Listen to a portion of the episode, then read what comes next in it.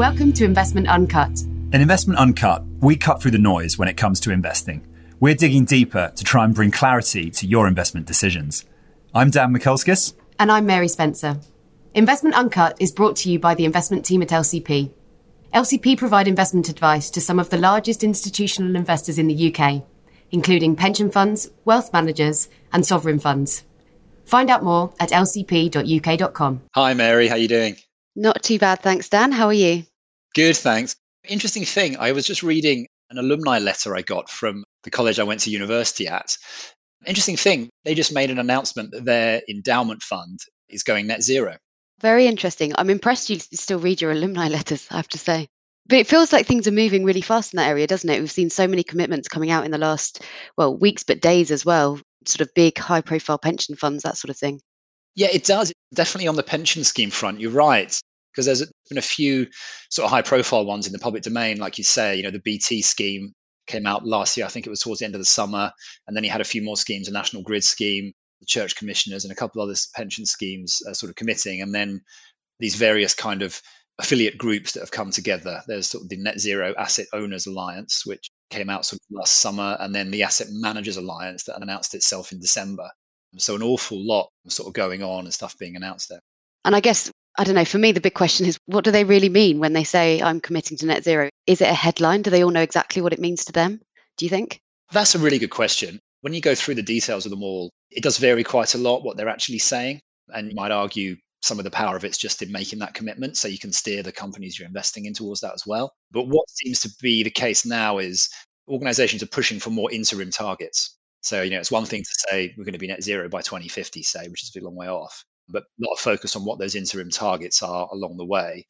And when you look at the publicly disclosed details of some of the commitments that have been made, a lot of them don't include an awful lot of interim targets. Some of them are saying things, for example, my college endowment one, a lot of their portfolios in illiquid assets. So they were just talking about when they would try and bring some of those portfolios within the scope of that sort of commitment. A few exclusions maybe on the listed equity front, a little bit of progress on listed equity emissions, which was the easy bit. But then it's a bit of a roadmap for how they would benchmark it and then bring other assets sort of within the scope of it. But it's a really interesting area when you start looking at it, but it is pretty complex actually. And so it does need a bit of thought going into it to get it properly lined up. But that's the big question, is whether you need to have all that thought lined up, obviously, or you can just sort of go with a commitment a little bit earlier. Yeah, absolutely. And I have to say, quite a few of my clients have really wrestled with this issue, not necessarily net zero specifically, but the sort of, what do they do about ESG risks? What do they do about climate risks? I've seen that too. I mean, I guess it is a new and fast moving area, let's be honest. The way I see it, everything doesn't have to fit together perfectly. One of my little bugbears about the industry is that we sort of insist that everything has to work perfectly before we can even get off square one sort of thing. Why do you say wrestling with it? What are some of the issues that you've seen being debated? There's just so many factors at play here, isn't there? It's such a big, broad issue, but that makes it really, really hard. So you've got the trustees' own personal views. You've got what their responsibilities are. You've got their legal duties. This obviously is in a pension scheme's context. Also, the underlying members of that pension scheme, what do they want? What do they think? And of course, regulations. And we're seeing more and more regulation in this area.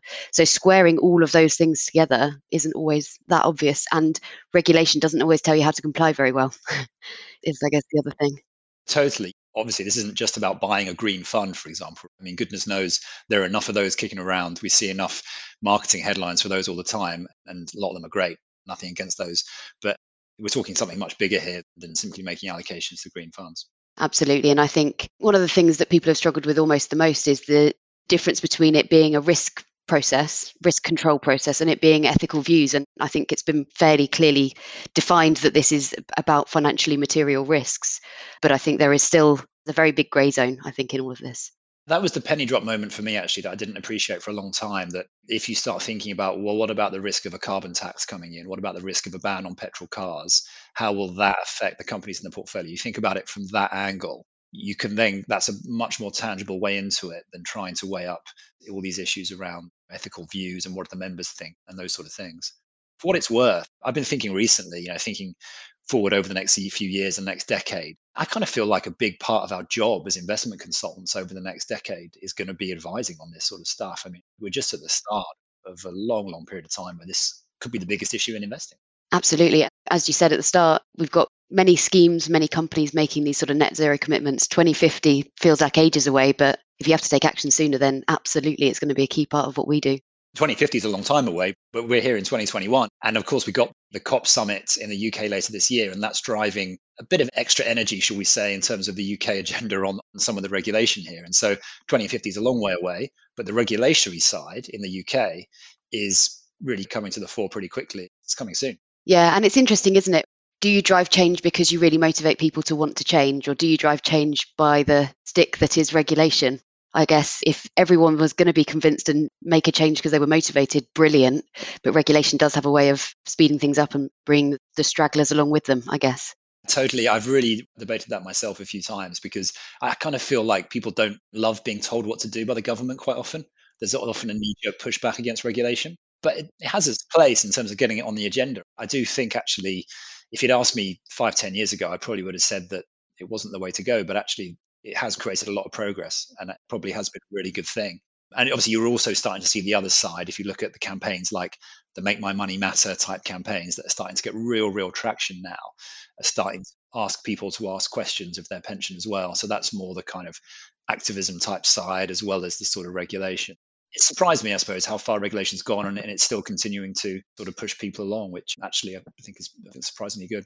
It just sets that minimum level, doesn't it? There's always going to be some people that want to strive ahead of the pack, but the regulation's there to catch everyone full stop, I suppose, which I guess leads us quite nicely onto the subject of this episode today. Yeah, exactly. We're going to get our colleague Ian on to talk a little bit about some of the coming regulations in the UK, but maybe it's worth just quickly reminding ourselves that we've recorded a couple other episodes that are probably good background listening as well here. So we spoke to Claire Jones, didn't we, just before Christmas, talking about climate scenarios. So that's a big part of what a lot of UK investors are being asked to do, to conduct climate scenario analysis on their portfolio. And then we also talked to Claire previously about some of these low carbon type funds and sort of some of the work we're doing there. So hopefully building up a good picture of the different aspects of this, because we're never going to be able to deal with it all in one conversation, are we? No, and no doubt we'll talk about it again later in the year as well. So today, joining us for a conversation about how asset owners are responding to climate risks and opportunities, we're delighted to welcome Ian Gaimon from LCP's Responsible Investment team. Ian, hi. Hi, Dan. Good to talk to you. Hi, Ian. Welcome to the show.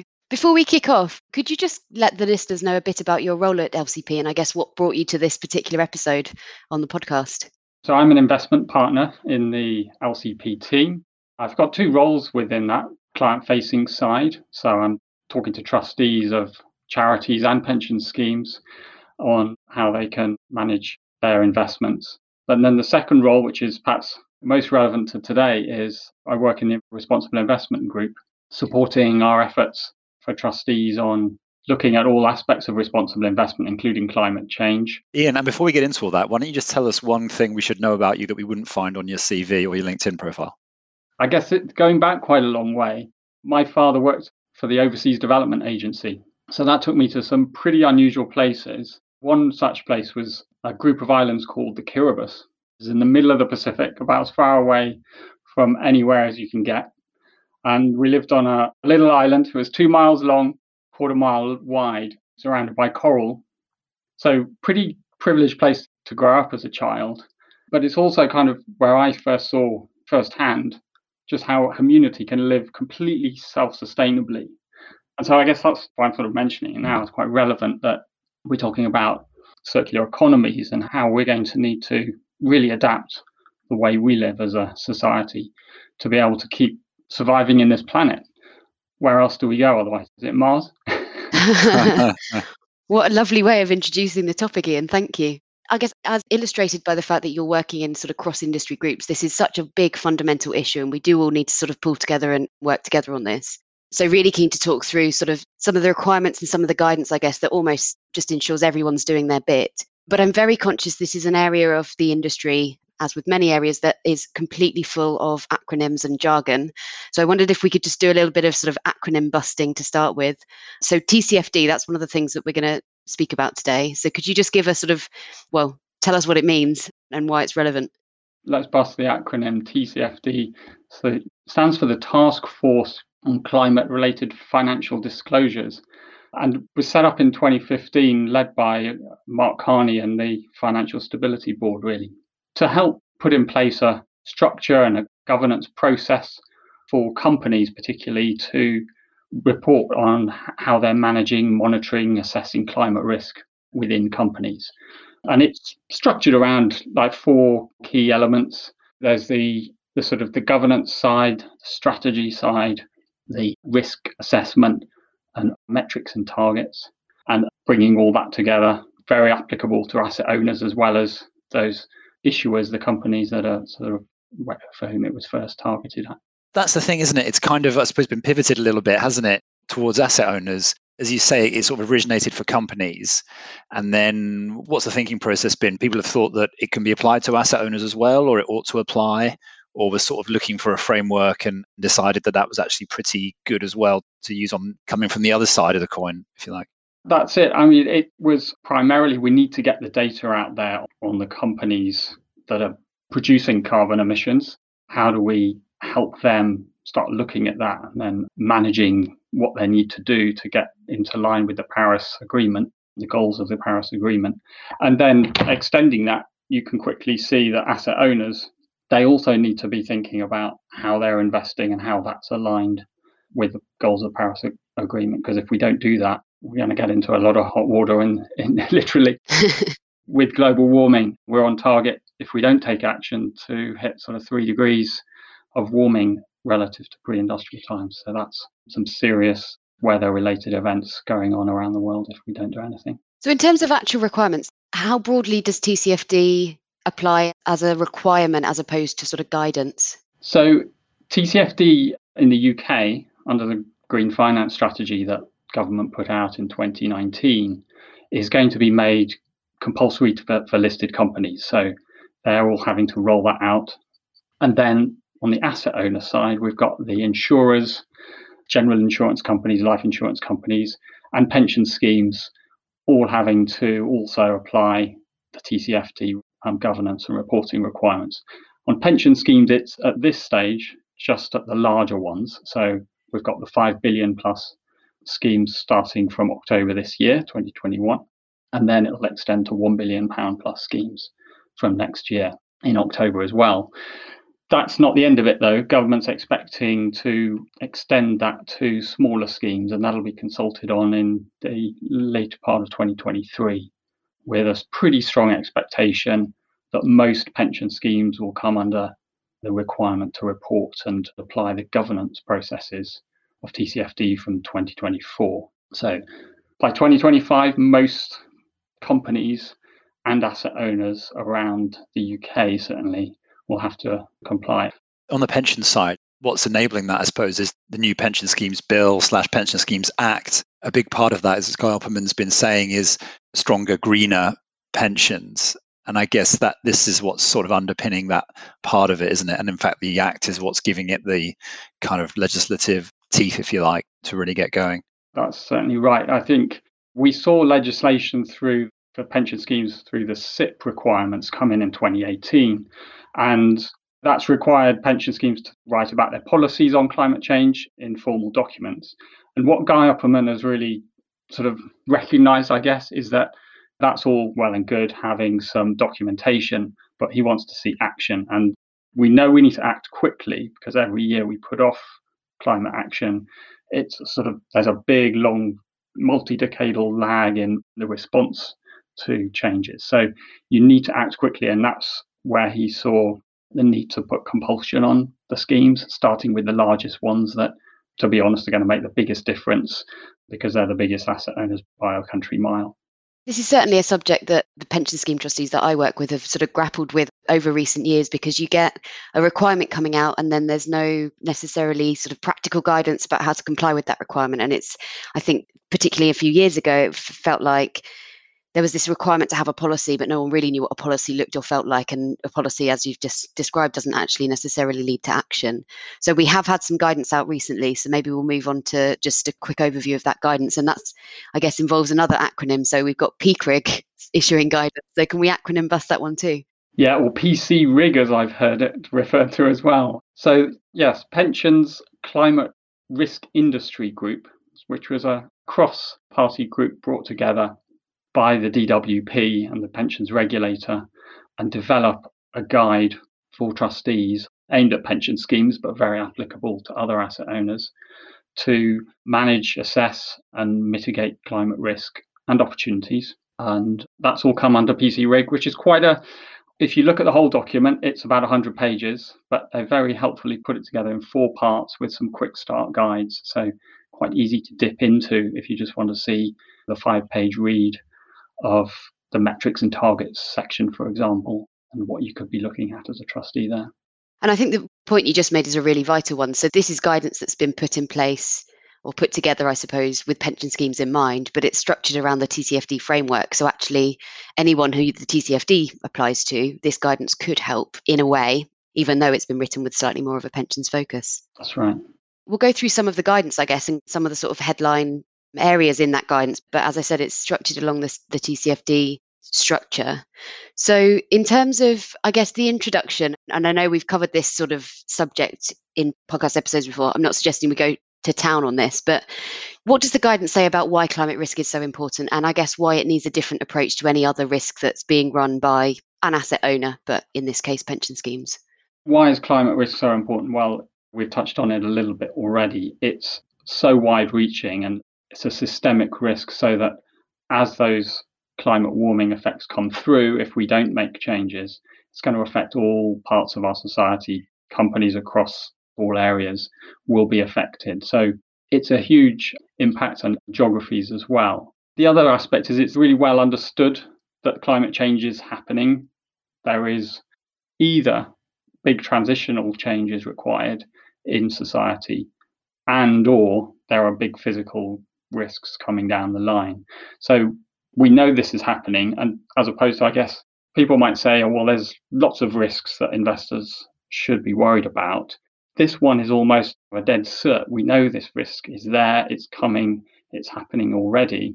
And so we should be taking account of it now. And I think up to now, with a few exceptions, the asset owners haven't been taking as much account of it as they should. And that's what we're really seeking to address. What I've felt is that for whatever reason, there's been a sort of industry bias away from really recognizing it as a risk for a while. I don't quite know why, whether that's just because it's a risk that doesn't crop up in normal models or whatever, or just the way the industry's been sort of indoctrinated to look at the world. It hasn't included it. So it's needed to be sort of really forced in there a different way, if you like, rather than just being a risk that comes in. And I suppose the other point is that, as Mary says, trustees do wrestle with this and asset owners do wrestle with it in a way. And I guess that's because they ask themselves, as in their role, should we be looking at this? To what extent is it our responsibility? Is it a risk to us? Is it a risk to everyone? Do you think that's partly why it's taken so long for people to really start doing anything? Yeah, I think there is a definite sort of assumption that maybe the market's going to sort it out for you. It's priced in some way.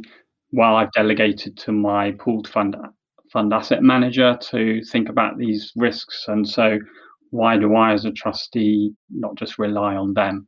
And that may be a reasonable approach if you've satisfied yourself that they are thinking about them really hard. If you're a small pension scheme or asset owner with pooled funds you've delegated to your asset manager, if they're really competent and looking at these risks properly for you, then yeah, subject to reviewing and keeping an eye on what they're doing, then that may well address it. But I think the issue is that most trustees aren't asking those tough questions of their asset managers.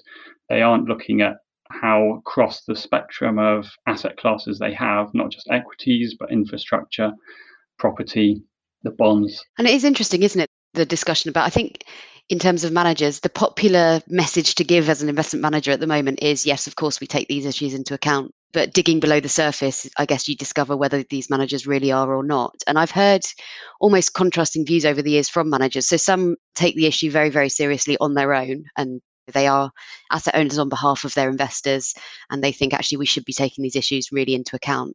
But there are others that will absolutely take a lead from their investors. So unless their investors are saying, no, we need you to take this seriously or we'll divest, actually you may not get that level of change that you're expecting. So I guess it feeds back into this, keeping your managers on their toes. Exactly. Or what they'll do is they'll say, oh, we'll offer a full range of different solutions and you pick what you want. So that puts it back onto the asset owner again, doesn't it? Because the manager's not really getting off the fence there. They're saying, oh, we're just presenting a suite of stuff and let the clients choose. So either way, it sort of does come back onto the ultimate owners, doesn't it, to take a view on it? there's a sort of reticence from some managers to want to change because they've got a strategy in place. They perhaps don't want to completely change. They might have some investors who they're worried about upsetting by changing the philosophy and the strategy they're following. So there's an inbuilt sort of lag in what they're going to do. They need to be pushed. Try and make this a bit more practical. Should we dig into those four different areas that seem to form the framework for TCFD and I guess for the way asset owners are going to be thinking about this? It's not quite what I expected, to be honest, when I looked at it. And just sort of taking the first one, sort of governance, I kind of, it sounds a bit boring, doesn't it? I mean, let's be honest, but I guess it is quite important. Super important. Well, firstly, just make sure you understand the risks you're trying to tackle. So what's your knowledge and understanding? And that's a big element of the new regulations that the DWP's put out, is trustees need to educate themselves at the first base to make sure they're understanding what they're trying to get and that they're able to challenge their investment managers properly and their consultants on the advice they're getting and the funds that they're being put into. So governance at sort of one level is just making sure you're equipped to consider these risks properly. And then your delegation, who are you relying on for the advice around climate-related risks? And trustees can delegate a lot of it, but they still need to take responsibility for it. Ultimately, they are responsible. So it's not good enough to say, we're going to ask our investment managers to take care of this. They need to be thinking about it, challenging them and making sure they've got the right people in place to do that. And all of that goes beyond, you referred earlier, Ian, to the requirements from 2018 to write into your statement of investment principles and policies in relation to ESG risks, including climate risk. So I guess in a very, very practical sense, what does this guidance say that goes beyond what you've written in the SIP? Because you could write in your SIP, we have a policy on climate change, which is this. You could write in your SIP, we delegate however far we can delegate to our investment managers. You can write that before you appoint a manager, you consider their climate, how good they are at considering climate risk. Is that compliant with this guidance, or is it expecting that actually you go even further than that? It's basically expanding on what those statements say, really testing the mettle on what you're doing. So drilling down to who is providing the advice, are they qualified to do that, how frequently you're doing the analysis of climate risks, having in place a business plan that is part of the trustees' annual agenda to consider these risks and opportunities. And I suppose in terms of decision making, the point here is it's not just when you're making a decision about climate risk policies that you should think about climate risk. The point is that when you're making a decision about almost anything to do with the future of, in this case, a pension scheme, this should be one of those factors that's feeding into the discussion and the debate. And how does all this relate to the stewardship, the UK Stewardship Code? So we've got a new-ish UK Stewardship Code, which presumably is very much consistent with what's written in the guidance. But how do the two sort of connect together? The Stewardship Code sits very nicely alongside the requirements to put in place the governance process. Stewardship is a really important part of making sure we do meet the goals of the Paris Agreement. It's no good just to divest. If you look at your portfolio and decide you've got a lot of climate risk there, perhaps you're exposed to some quite high carbon intensity companies.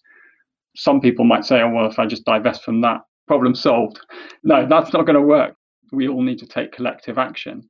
And so it's stewardship is really where that comes in. So engaging with those high intensity companies and saying, what's your plan to get Paris aligned? What's the strategy?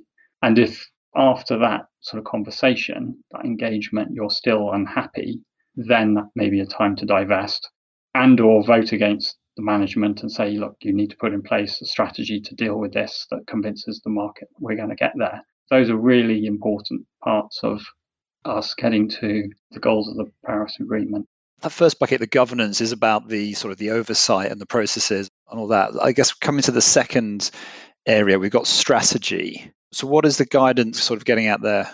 Strategy is starting with taking a look at your portfolio of investments and deciding whether they have a high risk to them from a climate perspective, and then deciding whether your strategic asset allocation should change in response to that. That could include, as I said, tilting away from the higher carbon emitting companies in your portfolio to reduce your carbon intensity of your portfolio and in effect reduce the carbon risk. It could also include deciding through stewardship that you need to take action, and particularly the larger investors, that you taking action with those highest carbon emitting companies to talk to them about their strategy on climate change and look for them to make movements on that. So the idea of strategy, and I think the next section really was to do with sort of risks, and I know you're very keen to always consider it as risks and opportunities. So it feels like those two areas are very interwoven, because actually if you're using your knowledge and understanding of climate scenarios and climate risk to inform your investment strategy decisions, that's sort of how those two link together, presumably. I did wonder when I first saw the heading strategy whether it was a requirement for all pension schemes to have a climate strategy, which I guess probably feeds a bit into our final section that we'll come to on monitoring and metrics. But there isn't currently a requirement to have a specifically laid out climate strategy like I'm going to reduce my emissions by X or I'm going to get net zero. Is that the case, or that's not what they mean by strategy? That's right. Government is very clear that fiduciary duty means trustees have to retain their discretion on their investment strategy. So you can't mandate a net zero ambition on trustees. That was, you might recall, the Labour proposed an amendment to the pension scheme regulations to suggest that all UK trustees should have to do this. And what became apparent is that that would, in effect, break that long-held trust and trust law requirement that trustees have ultimate discretion over their investments. And you've referred already to scenario analysis, which I think is a fairly key part of the guidance, at least in relation to understanding the risks and opportunities. So we are, I guess, expecting to be working with a number of our larger pension scheme clients initially to do this sort of scenario analysis. And can you just maybe talk a bit around what's expected in that area? As part of TCFD, a key component is this risk measurement and assessment, and scenario analysis is a great way to pull together the various uncertainties that are out there from climate change, be those the physical risks, the macroeconomic risks, movements in interest rates and inflation that flow through to the different asset classes. And scenario analysis seeks to bring all that together and apply that over a short, medium and long-term time frame to assess how your portfolio is going to perform. And in the case of defined benefit pension schemes, how your pension scheme liabilities might perform.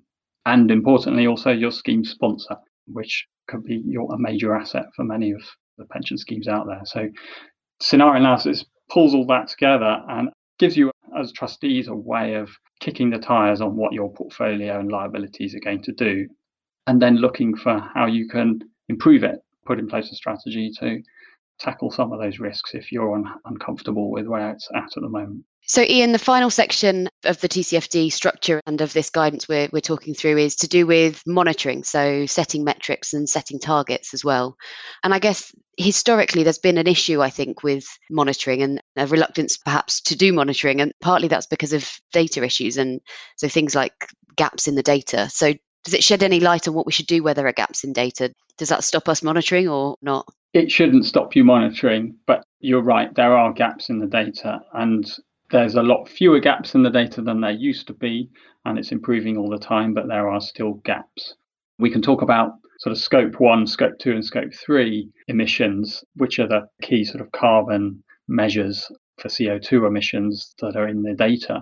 Scope 3 is still very problematic, but that said, you should still take action and measure these carbon emissions. And it's better to have something to measure, even though it's going to perhaps have some gaps in it, than have nothing. That's got to be a first step. And the guidance properly recognises that there are gaps in the data and there's ways of filling them. So where Scope 3 is missing, the data providers, MSCI as an example, one of the biggest data providers on this, will use proxies and will use estimates where companies have neglected to put that information in, or they're unable to because it's not very clear at this stage. So we'll see this as an area for continuing improvement. The FCA is pushing out the requirement for listed companies to comply with TCFD, so we'll get better data quality from that. The IFRS is looking at sustainability reporting as a project, so we'll get even more data coming through over time on all these things, and that's only going to help with improvement. It's great if there's lots more data and the data's better quality, but of course, there's no point having loads and loads of data if we don't know what to do with it. So you've mentioned, I guess, one potential metric being carbon intensity. What other sort of metrics? Is there a specified list of you should be monitoring these 5 metrics, or is it a bit more bespoke? And if so, what sort of areas are we seeing metrics being set? I'd say most asset owners are focusing on the big two, carbon footprint and carbon intensity. Carbon footprint and carbon intensity are pretty similar. Probably carbon footprint is the most well-known, by which I mean the CO2 emissions as a percentage of the amount of money you've got invested. It's got some positives. It's easily available. Is it a normalised metric, Ian? Because I've only recently picked up the difference between normalised and absolute metrics. It's not normalised. The WACI, as it's called, the weighted average carbon intensity, is normalised. And that one's greenhouse gas emissions, but as a proportion of the revenue that the companies that's emitting the emissions is holding. I guess as an organisation, we'd have a slight preference for using the WACI, as it's called. But that's not to say other measures aren't good. I'd say it's more important to have a measure in use than not to at this stage. When it comes to the regulations, the carbon footprint is the one that they've put forward as a suggested measure for pension schemes complying with the DWP's regulations. But carbon footprint could be used as an alternative as well, though. The thing I guess took me a while to get my head around with the normalised versus absolute is that one set of metrics is trying to capture how much carbon you're producing from your portfolio effectively. The other one is trying to pinpoint which are the particularly most exposed to changes in carbon policy. In other words, if you're producing a lot of carbon for each £1 million of sales you make, you might be a tiny part of the portfolio. You might not actually be producing much carbon overall, but you could be very vulnerable to changes in carbon policy. And therefore, that sort of normalized metric on sales is quite helpful to spot little concentrations of risk, but doesn't necessarily tell you much about the overall contribution. So I found that really interesting when I was kind of trying to look at those two alongside each other. They are trying to do different things. That's a very good point, Dan. But the absolute, I think, is important for the larger schemes, because you remember they're the ones holding most of the assets. So ultimately, for the gross carbon emissions around the world to come down, we all need to get that absolute carbon emissions reduced. So as a big asset owner holding a lot of assets, that ultimate measure, you can make a real difference. The normalised things like the carbon footprint and the WACI are going to be a great way of assessing the risk in your portfolio and which areas to target. And it's always interesting, isn't it, looking at a new metric, because I've looked at a few of these now, and you introduce a new metric into something and the world just looks very different because you haven't looked at it that way before. Suddenly you start wondering, are companies with a higher carbon intensity associated with higher yields in the bonds, for example, or not, associated with lower yields? You start to look at everything, and I found anyway, you quite quickly start to see that there are always some outliers, and it will certainly would appear that those things are not currently being priced. I think it's fair to say, so that there isn't a really clear price relationship with those factors. You get some interesting measures there. I've spoken to a client where they're holding a steel company, and steel companies by their nature are quite high in carbon intensity. And we spotted that in their portfolio, they had this quite a large exposure to a steel making company. And we're like, how are you thinking about the climate risk for that company? And drilling it down, actually that company was recycling steel, and it was making much more efficient use of energy in producing that steel than an equivalent steel producer elsewhere in the traditional sense. So just by drilling down at that level, looking at the carbon intensities in the portfolio, you could start to ask questions of your manager and really reveal how they're thinking about climate change, which I think is quite powerful. Absolutely. And I guess that brings us almost full circle, because the first section here was governance and keeping your managers in check. So Ian, that's been a really interesting conversation, whistled through the sort of 4 key areas. We sort of covered strategy and risk management together, but we whistled through those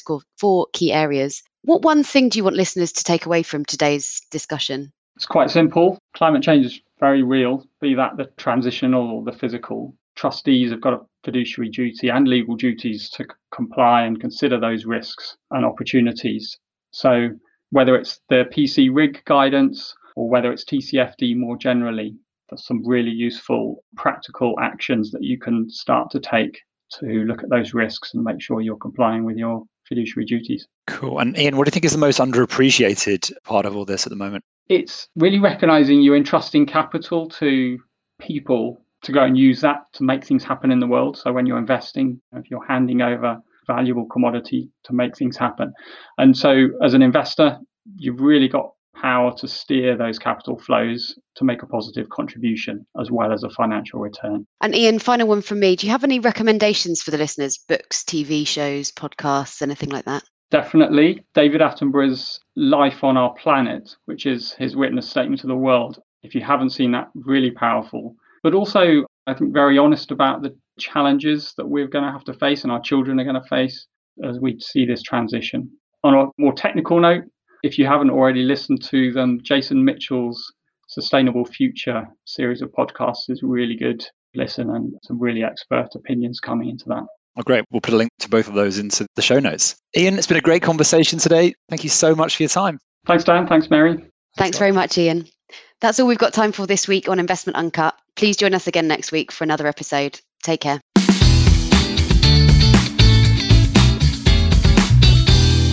Our podcast is for information and marketing purposes only and does not constitute any form of investment or financial advice. For more information, please refer to our marketing privacy policy on the LCP website.